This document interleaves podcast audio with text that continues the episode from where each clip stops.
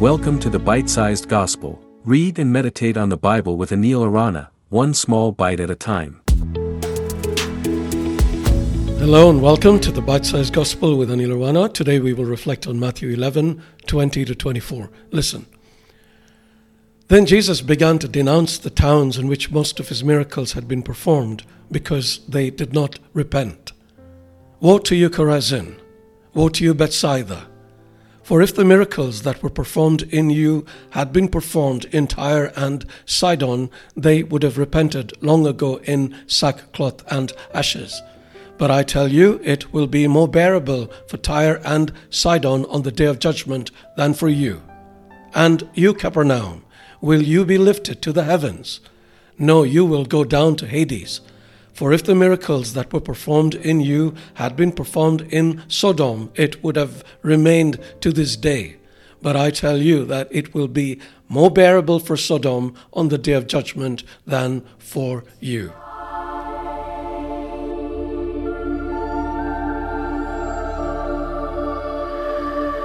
I was once invited to pray with a man who was dying. He was born a Christian but had lost his faith over the years. Now that he had a few hours to live, I thought he might accept Jesus as Savior again.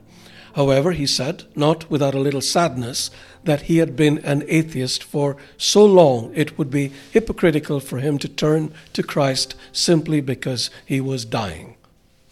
I understood his reasoning, but couldn't help thinking how pride could prevent one from repenting even at the cost of eternal damnation. I'd like to think that after I left, he had a chance to think things over and, like the thief on the cross, turned to Jesus at the last moment. But I know there are many, many people who will remain unrepentant. What would Jesus say to them? Exactly what he said to the people of Chorazin and Bethsaida. If the deeds of power done in you had been done in Tyre and Sidon, they would have repented long ago but on the day of judgment it will be more bearable for them than for you. What was the point of Jesus' warning? Not that Tyre and Sidon would receive mercy, but that those who would not repent after hearing the gospel would receive a greater punishment. So why not repent and be spared? Speaking for God, the prophet Ezekiel said, I paraphrase, Repent Turn away from all your offenses, then sin will not be your downfall. Get a new heart and a new spirit. Why do you want to die? I take no pleasure in the death of anyone, so repent and live. I have been speaking about how tough these reflections have been over the past few weeks, and the reason for that is because Jesus is tough. And why is he tough? Because he loves us. He doesn't want any of us to perish. We have to remember that He came down to earth, lived among sinful man like an ordinary human, and then died terribly for our sins. Through this, He secured eternal life for us.